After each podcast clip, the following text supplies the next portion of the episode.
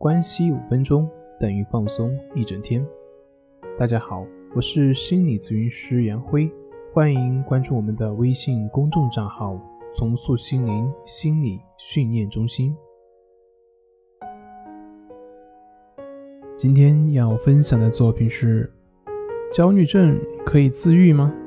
自己调整效果好不好呢？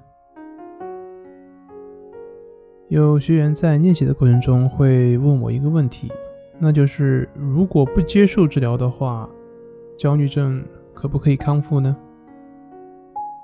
这个问题可以从两方面来进行回答，一个是你到什么程度叫康复？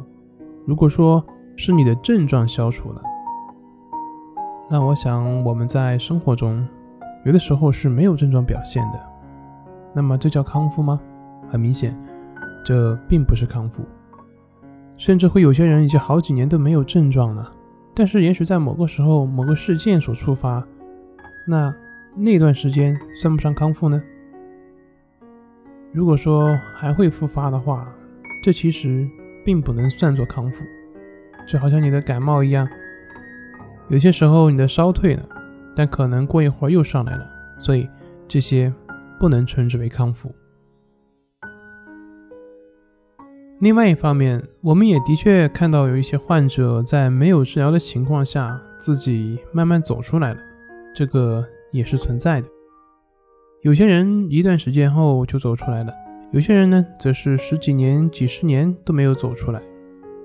这里面每个人的具体情况是不一样的，但尽管如此，我们还是会鼓励你接受辅导，参加相关的一些调整。选择自己认可的，然后一门深入。为什么呢？因为对于绝大多数的焦虑症患者而言，进行心理治疗是非常有必要的。你可以这样去想：如果你不做辅导都能好，那么你做了辅导会好得更快。那具体怎么做呢？这里就引用李洪福老师在《战胜抑郁》里面说的话。如果我们是处在轻度的，并且自身还能进行一定调节的，那么你可以先尝试着自我调整。很多时候经历痛苦是必然的，这也是我们的人生功课，是我们的心灵的修炼。你没办法去逃避。即使你选择专业的心理治疗，也要同样经历类似的心灵的历练。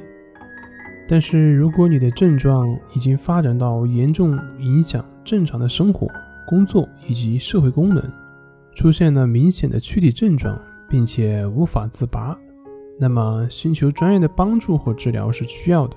忍受和逃避只会让自己的抑郁情况变得更加糟糕，并且会导致症状的泛化。好了，今天就分享到这里，咱们下回再见。